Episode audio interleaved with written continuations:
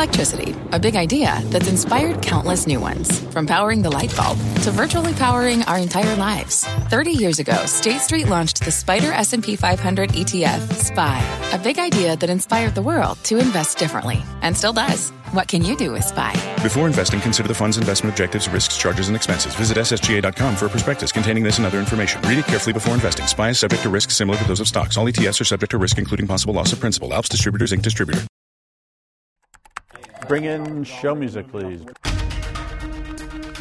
This is Squawk Pod. I'm CNBC producer Cameron Costa. Today in our podcast, retailers are prepping for the holidays, but what kind of shopper can they expect? Target CEO Brian Cornell with some good tidings. It's a consumer that is feeling confident right now. They're shopping in stores, they're also shopping online. They're spending across multiple categories, and we expect that to continue into the holiday season. And while we're on that topic, some shopping tips from one of the most respected investors on Wall Street. You heard that right. Gamco's Mario Gabelli for Christmas and for Thanksgiving, instead of buying an NFT, you can get them a baseball team by buying the Atlanta Braves.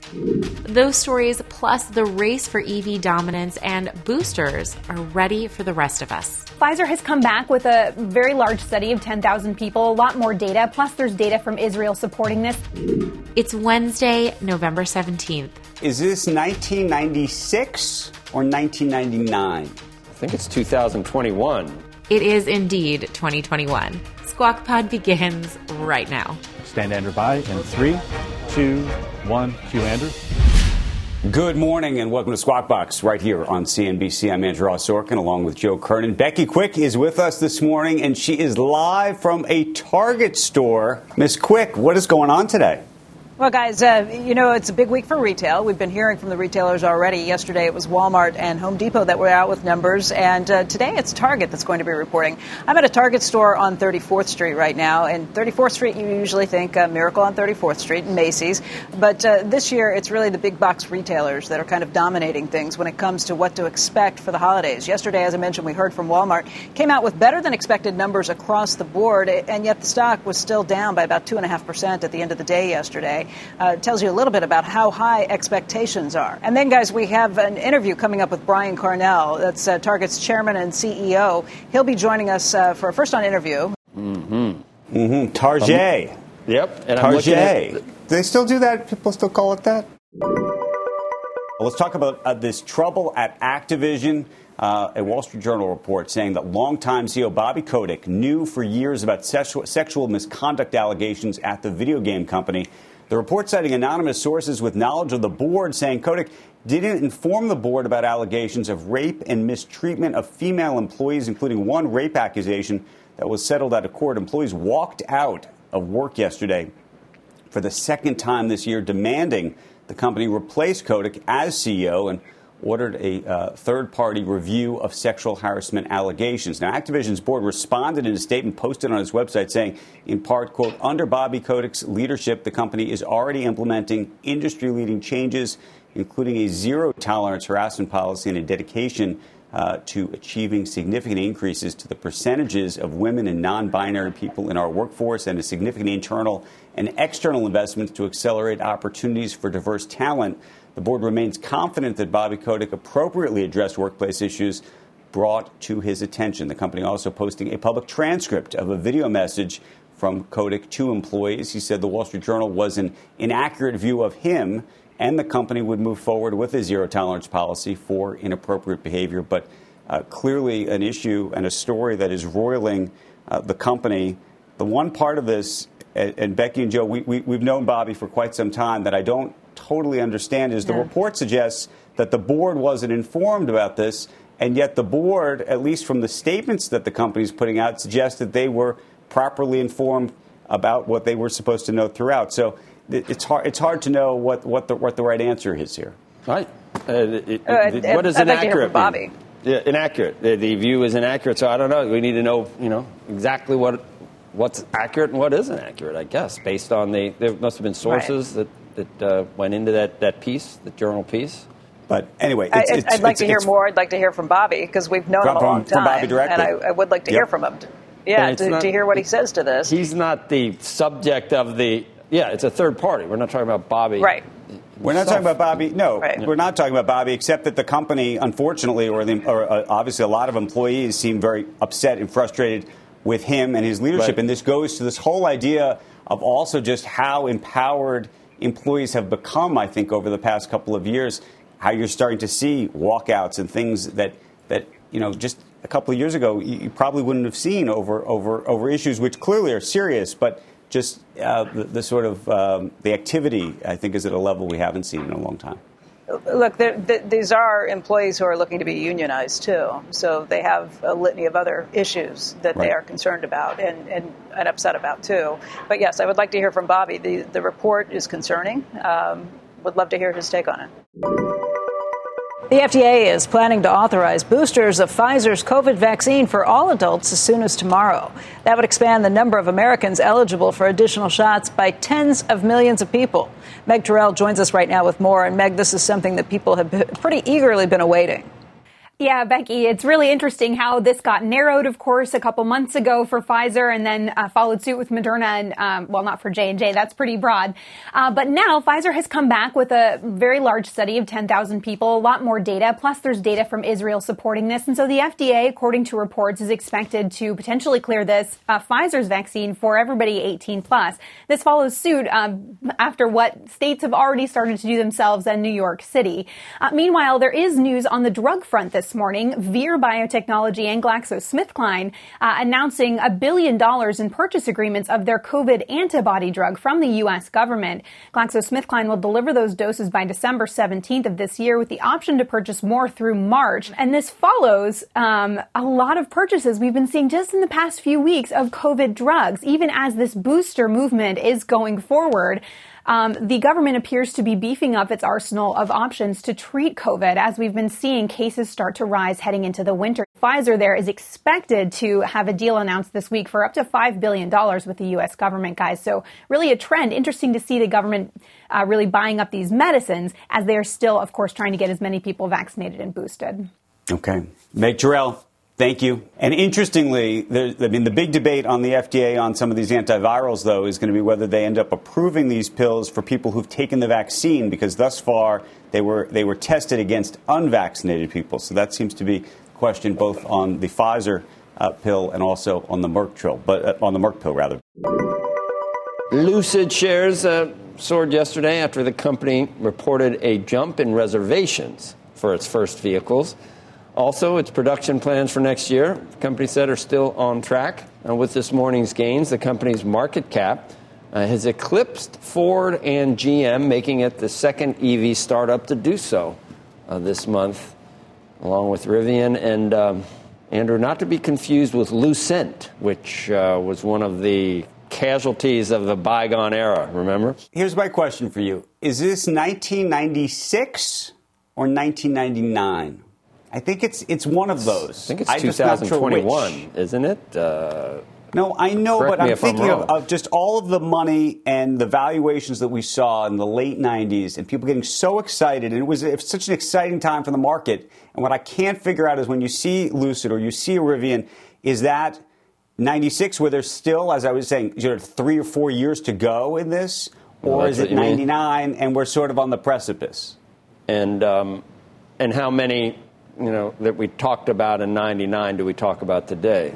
They're the biggest in the world, and the market cap is probably ten times what it was total back then for all the players, but it's consolidated in three players or four players. So I don't know how it works. Tesla's going to be there. Tesla's going to be there. Lucid and Rivian, and I don't know all the At all these the other ones. valuations, I just don't know. I just don't know. Yeah, there's money. There's a lot of money. There's a lot of money sloshing around. Uh, we know that. Coming up on Squawk Pod, sorting out the supply chain before the holidays. Target CEO Brian Cornell on how he's doing it. We're going to add another 30,000 team members to our supply chain system to make sure we can continue to flow that inventory into our stores. We're headed to Target. Literally, Becky is actually there. Good to see you too. Thank you so much for coming in. I'd shake your hand, but I won't. Someday. yes. That's right after this. people today can spend half their lives over 50.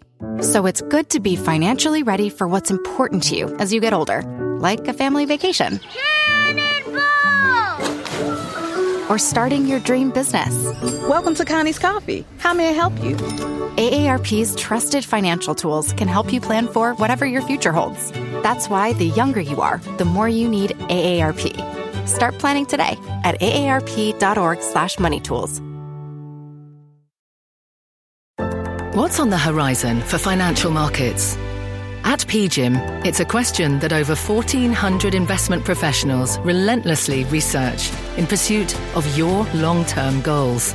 Specialised across asset classes, but united in collaboration, our teams provide global and local expertise. Our investments shape tomorrow, today. Pursue your tomorrow with PGIM, a leading global asset manager.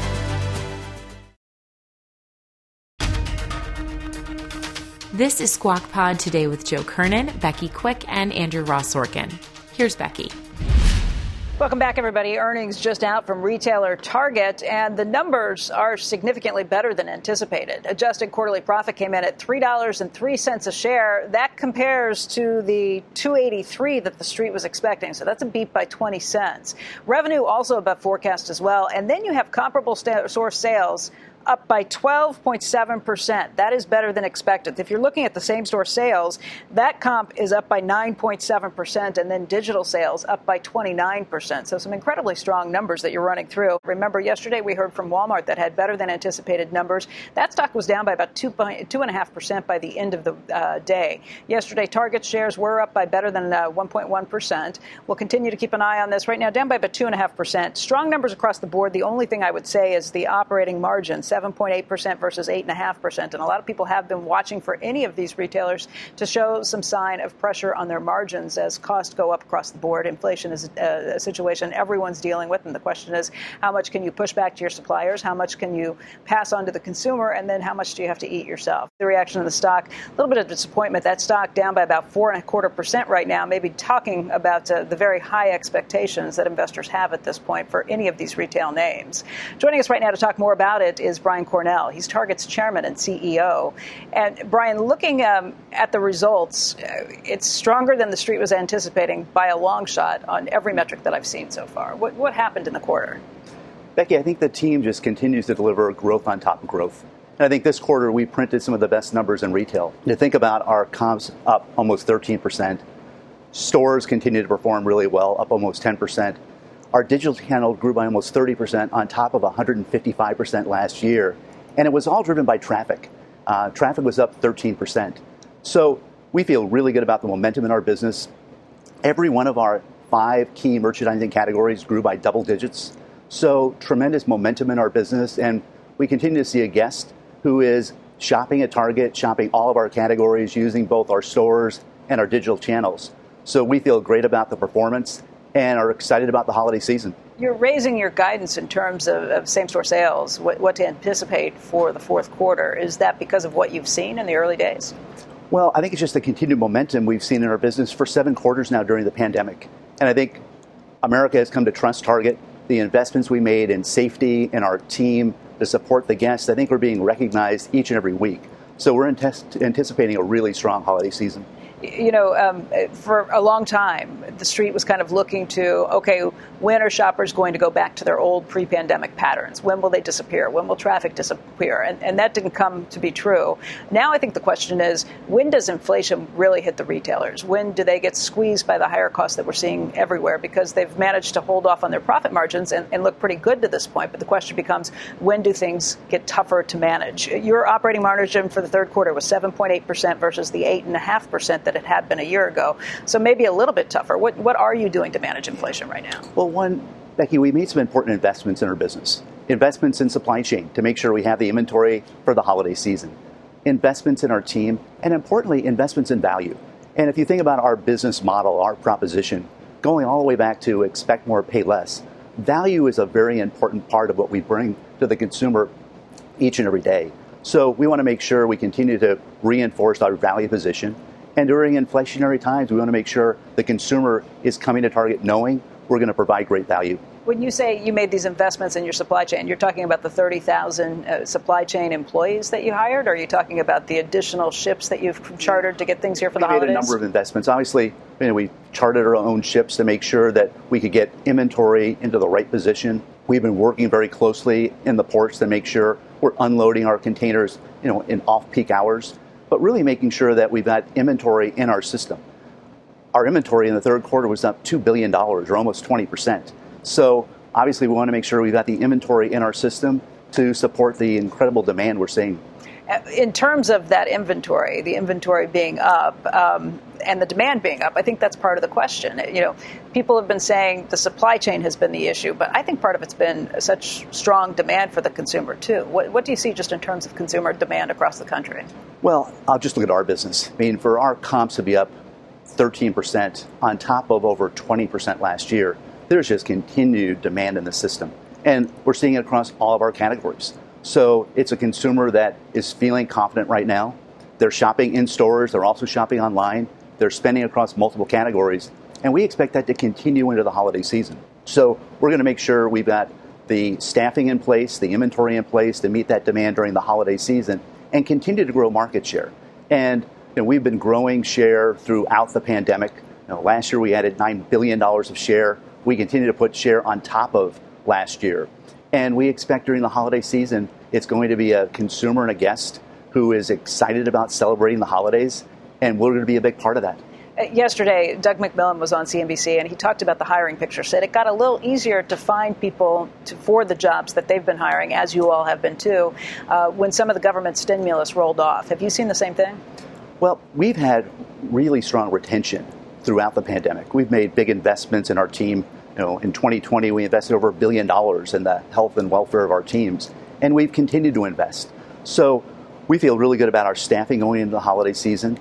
And we're offering our existing team over 5 million additional hours, an investment of $75 million to make sure we're first investing on our existing team, but we'll also add 100,000 seasonal team members who will have a chance to start with us during the holidays, but hopefully can extend that into 2022 and beyond and have a rewarding career at Target.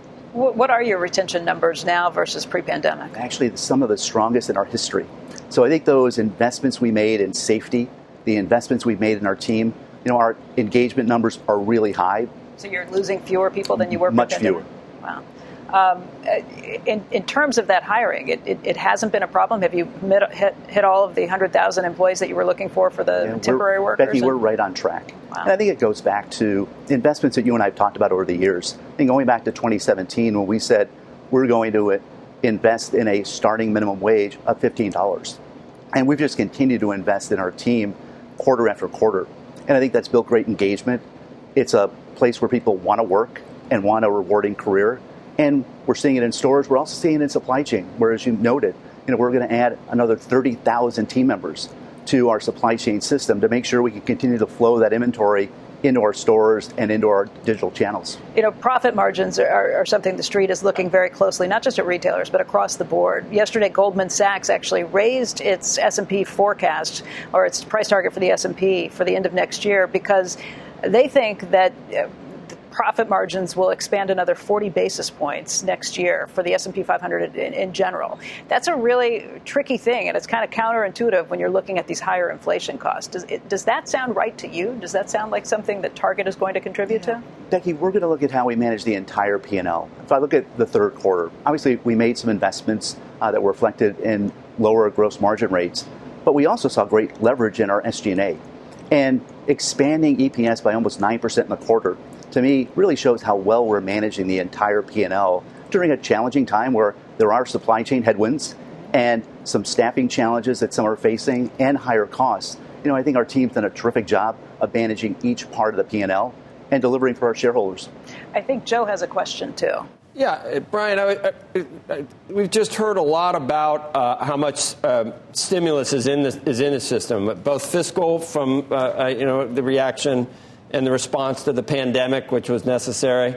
Uh, you know, some quarters think that, that we've overdone it or that any additional stimulus might be overdoing it because numbers like this, it seems like things are, are, are going pretty well. Do you think that the reopened economy will take the baton from all this added stimulus, and so this these types of numbers, uh, comp store gains. Will that continue for the next year? Will, will, is more stimulus from the government necessary to keep that going?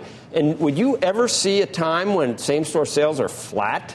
Uh, just because we've spent all the uh, sort of the excess stimulus that, that we've gotten, or, or can the underlying economy pick up that slack, you think?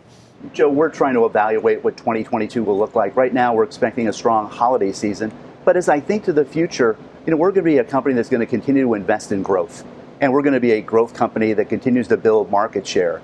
So, despite changes in the economic environment, we think we're positioned to win. The investments we've made in our physical stores, in our digital assets, using our stores as our fulfillment hubs, the investments we're making in our team, Joe, I think we're just going to continue to be a growth company uh, for years to come. And we'll be a company that continues to invest in its team and make sure that we are a company that continues to grow market share for years to come. So we're trying to get a better sense for what the future looks like from an economic standpoint. But sitting here today, we see a very healthy consumer and one that's absolutely spending time in our stores and our digital channels.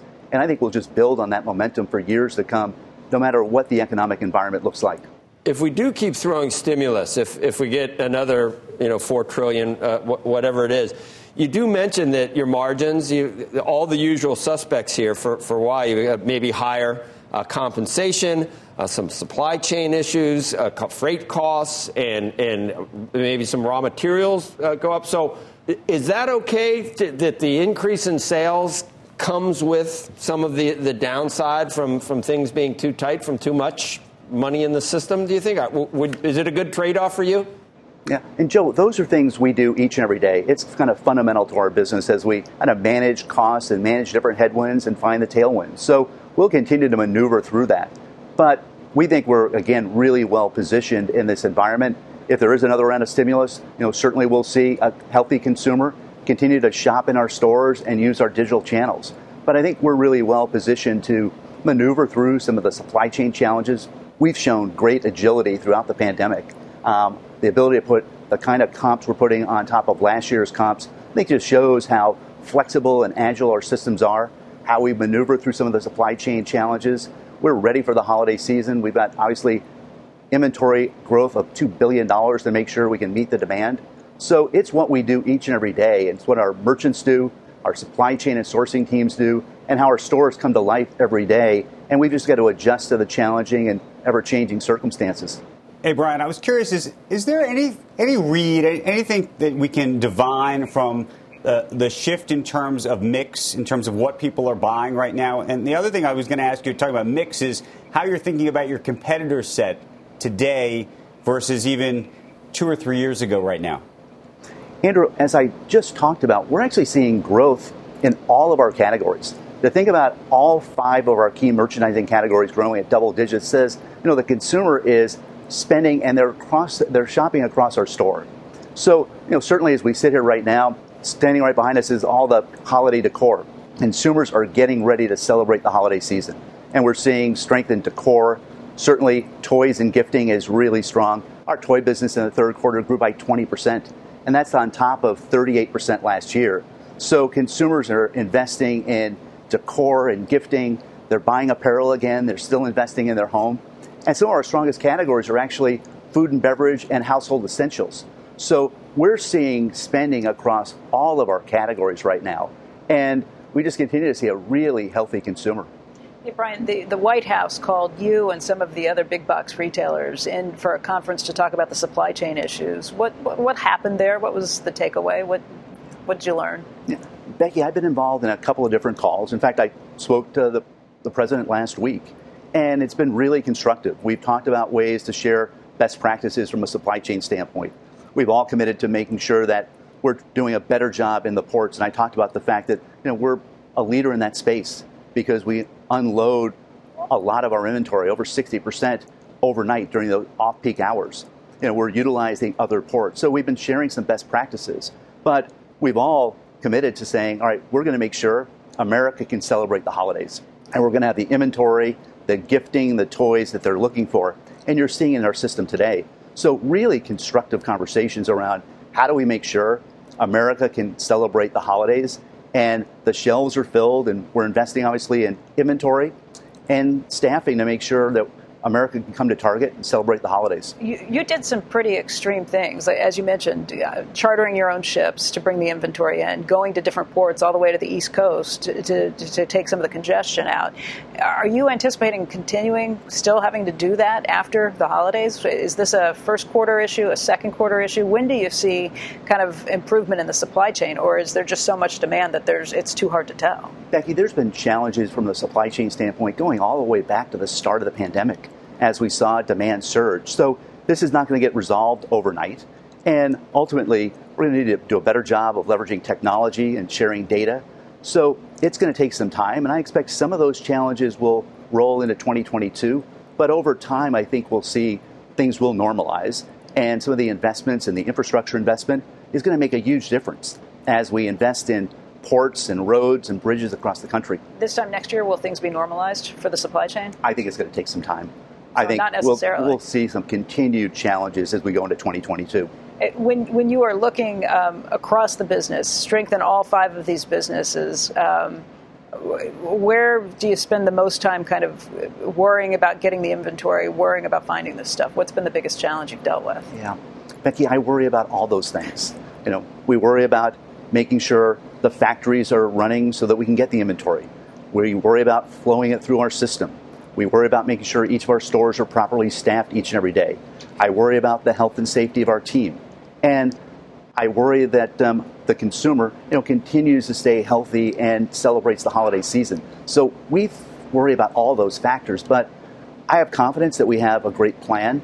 Importantly, we've got a really talented team in place, and we're showing the agility and flexibility to adjust each and every day to changing circumstances. But I have lots of worries but I also have the confidence that I've got a great team in place, a strategy that's connecting with the consumer, and a consumer that continues to shop both our stores and takes advantage of our digital channels. Uh, last question. Your dividends and your share buybacks have both increased uh, over the course of the year. Do you anticipate that continuing? What are your plans on that front?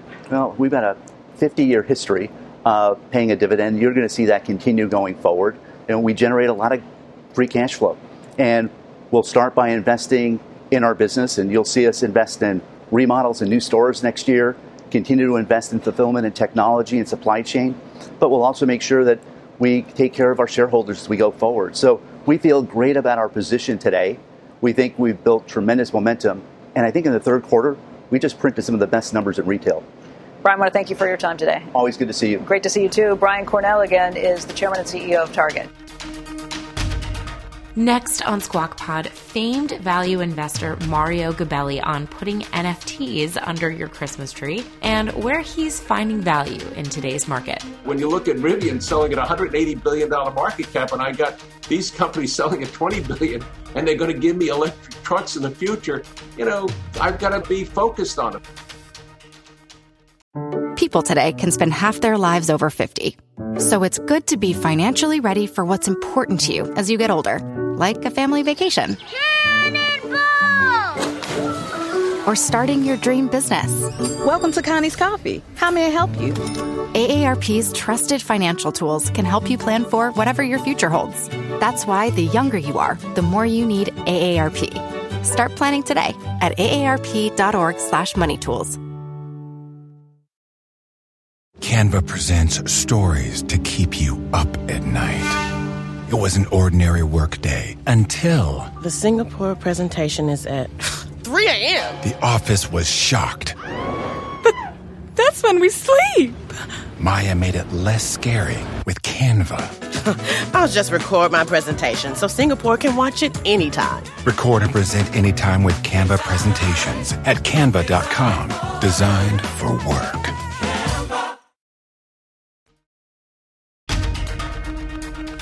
We're back with more Squawk Pod.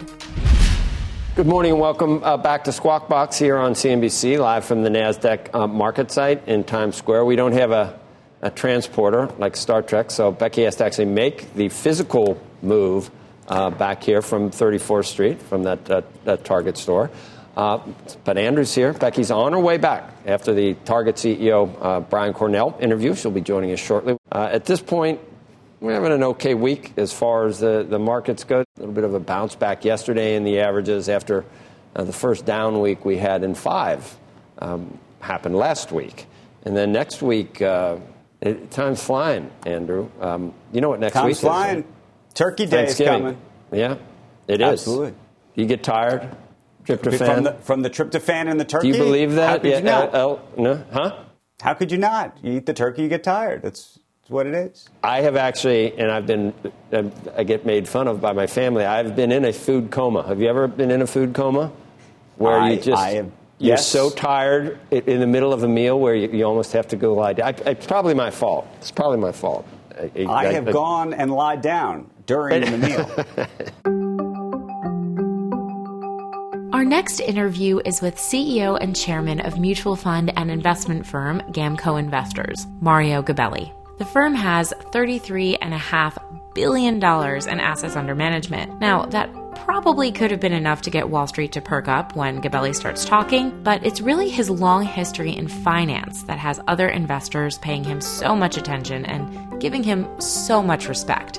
He's been successfully betting on media and telecom stocks since the 80s, and he's a bit of a merger master. He actually co wrote a book by that name a few years ago. It's a deep dive with over 20 deal making investors on the science and the art that is a successful merger.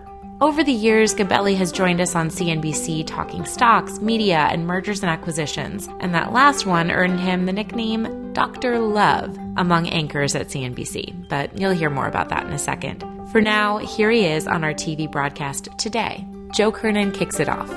Trying to figure things out here, Mario. You, you, you, you figure there's going to be more split ups, more more divorces. You have made your name a, as Dr. Love, and that's what we always call uh, you. Joe, about, Joe, thank you. Uh, but companies getting making, together, yeah, corporate companies getting together. But sometimes marriages don't work out, but they'll still keep happening, right, Mario? Uh, corporate lovemaking with P, private equity, SPACs, and strategic. For example, this week you had a couple of big deals. Uh, KKR got involved in buying uh, uh, Cypress, Cyrus One. You had someone else buying CoreLogic's American Tower.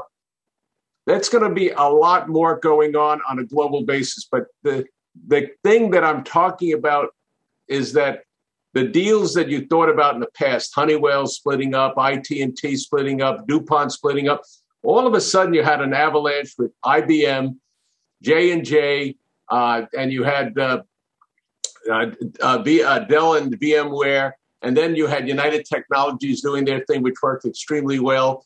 Then you had the non-U.S. Case New Holland. Tomorrow they're having a meeting, splitting up. You had Toshiba, three-way split. You had uh, several others uh, like uh, Volkswagen spinning off trading their, their truck business, Daimler doing it. The point is that when the boardrooms of America look at this, when they look at what's going on, you have contagion. They're starting to think of if we've got a business that's growing at 2% and one that's growing at 10 and the market's paying only 4 or 5% for our growth rate, why not re-examine how we do it from a tax point of view and what's fair to the shareholders? So that's what's going on. And some of them, like the IBM KD split off, you know, you have to be patient.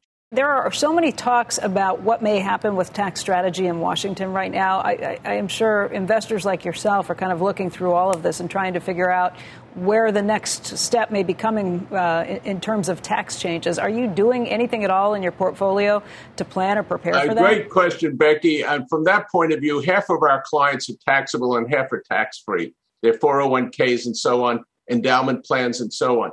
So we have to also follow a mantra it's not what we earn percentage wise, which is great. Like this year, we're way above, you know, I don't want to get into percentages, but they're public. But it's what you keep. So, from a corporate point of view, the Congressional Budget Office put out a number uh, a week ago that said we as a country took in for the fiscal year ending October 31st, $372 billion. 372 billion against like 220 with a constant nominal tax rate in the US for depreciation running off pre uh, 2018, tax and earnings, nominal earnings, that's going to be $500 billion. And then on top of that, you have a tax rate of a minimum 15%. So those are a lot of moving parts. It is what it is. Uh, from our point of view as clients, uh, we look at do not take all your gains this year because next year, if you have losses, you can only deduct 3000 So you have to be practical. And that's what we do every day with a microscope and a telescope. So what I'm trying to understand, Mario, is, is in, in the, the, environment you're describing right now, are you beating the bushes uh, for companies that are likely to combine with other companies, or are you beating the bushes for companies that are going to not to uh, uncombine with other companies, or are you just looking for businesses that have, uh, for whatever reason, have, have a bright future and, and great management? or all three? uh, uh, Joe, I think the answer to that is all of the above. From the point of view of what we called private market value from the 1970s, when a company's public, what's it worth if it's no longer public? Private. Who wants to buy companies that have strategic uh, interest in them, and where is that money? So we do want to be like the pilot fish for a whale, you know, uh, for the shark, being in front and identifying the targets. Uh, Yes, we'll do that. Okay. Then we observe with intensity, like Southwest Gas, when uh, Carl Icahn is saying, I want to own X percent. Then we look at companies. Uh, for example, uh, this is the the infrastructure. The American Society of Civil Engineers has everything. You read the report card, which uh, you'll look at for your own children, your own family members. This is the American report card. Conventional infrastructure plus broadband is is helping them. Alone today, we'll talk about broadband or tomorrow. And independent of that, what company makes the pipes for service lines to get lead out? We have uh, the EPA says there's five to 10 million homes that have to get lead out. And as a result of that, uh, there's a company uh, in uh, North uh, in Minnesota, uh, come on, Fergus Falls, called Otter Tail. Otter Tail is a utility, but they have a PVC pipe manufacturer. We have companies that do copper. Those will benefit. Yes, we're identifying those. Then the other part, Joe, is uh, you know, uh, Dell, Michael Dell comes along. We like to figure out how to do that. There's tax issues. Uh, we're looking at Case New Holland, which I'll have a meeting tomorrow with their analysts spinning off Iveco. Uh, when you look at Rivian selling at 180 billion dollar market cap, and I got these companies selling at 20 billion, and they're going to give me electric trucks in the future. You know, I've got to be focused on them. So I'm looking at both. Have you bought an NFT yet, Mario? Have you bought a? Do you own any Bitcoin? The uh, the uh, there's an interesting story in Variety this week, Joe, on how the movie companies are going after digital uh, NFTs and how the uh, baseball companies are going after for Christmas and for Thanksgiving. I would instead of buying an NFT that your your your family member, your child, or your uh, even your sweetheart, boy or girl or whatever they are, uh, basically, you can get them a baseball team by buying the Atlanta Braves. The stock's selling at 31 with 60 million shares. Uh, we think it's worth in the low 40s, and Malone is going to do something in the next two years. Now, we got a, a little speed bump with the Major League Baseball uh, contracts coming up. The second thing is basketball and hockey. Somebody just announced they're trying to buy for Mario Lemieux and, among others, the Penguins. Well, you can get the Rangers for free by buying Madison Square Garden Sports you know, the stock is 180. Uh, you get, uh, you know, and they did win the other night against Indiana. But then on top of that, you can buy a soccer team. So, you know, do I need to own something intangible or should I buy something that has economic value and a scarcity? How many more basketball te- uh, uh, teams are going to make? How many more baseball teams are going to create? Manfred, you know, uh, and so on. Hey, Mario, I don't know if you saw, there was a comment from John Skipper, who used to run uh, ESPN recently, where he effectively said that he thought that the regional sports networks – we're actually going to come under some real pressure and challenge uh, with the unbundling in a way that they had not before. And that would obviously impact valuations when it comes for, to teams. Do you agree with that? I think there's a lot of moving parts on RSN, our uh, regional sports networks, and I don't disagree. On the other side of the coin, the, there's an offset that has a huge tailwind. That's a headwind of uncertainty. The amount of money that's coming up for the owners of these, like uh, Sinclair Broadcasting, which is selling around 26, is political advertising next year. Secondly, the FanDuels and the uh, Flutters are spending a lot of money, and they are replacing car dealers. Car dealers will come back in a big way in terms of spending, uh, so the local TV stations will do well. But Andrew, you've got a good point, and that is uh, how do we offset the uh, challenges on RSNs in colleges, college sports, uh, uh, Major League Baseball, and uh, football and uh, NFL? And how do you offset that with the revenues coming in from their ability to attract eyeballs and get more advertising because of gambling? So there's there's some companies that have a will have a challenge, but that's part of the American system. You make mistakes, and you make opportunities, and uh, you uh, and that's why it works with all the flaws. We got to go, I guess, Mario. You think how many streaming companies will there be in five years that, that everybody has? Joe, uh, that's work in progress. Look, uh, how much can they pay for it, and how much should they be paying for it? Look, we got music, Spotify, and all of the vendors. Whether it's Sony, uh, Sony's a logical next step, uh, and then uh, I would guess uh, Viacom is a, a, morsel with great manager. Bart, he's uh, Bakish is doing a great job. But you know, you're talking about a stock with 640 million shares at 40, Joe, 28 billion dollars of market cap with some debt, of 10 billion. But that's nothing. I don't understand why uh, it's still around. All right, all right, Mario. You, you told you. me about you told me about pets like 20 years ago. I've had a dog that's had uh, underwater uh, treadmills and, and acupuncture for a spine injury, and I, I spent twelve dollars for a little bag of. Tre- I got three dogs, and you were right. The explosion of, of what we do for our animals is it, it, was something you called very early. You're probably out by now, right? Uh, companion pets, uh, Joe, are you know you just you know gotta why? love them. Because you got a choice. People are pets, and it's like okay. Hey, the amount of money individuals are spending on certain parts of healthcare for their companion pets, well, it's worthwhile. It's is, uh, unbelievable. it is. I'm telling you, acupuncture for my my sweetheart uh, Zara, who's gone. But anyway. Thank you, uh, Mario Gabelli. We will want to see you again soon. That's the show for today. Thank you for listening as always. Squawk Box is hosted by Joe Kernan, Becky Quick, and Andrew Ross Sorkin weekday mornings on CNBC at 6 a.m. Eastern to get the smartest takes and analysis from our TV show right into your ears. You know what to do. Listen and follow Squawk Pod wherever you get your podcasts and share it with whoever. We really appreciate all the love. We'll meet you back here tomorrow. We are clear. Thanks, guys.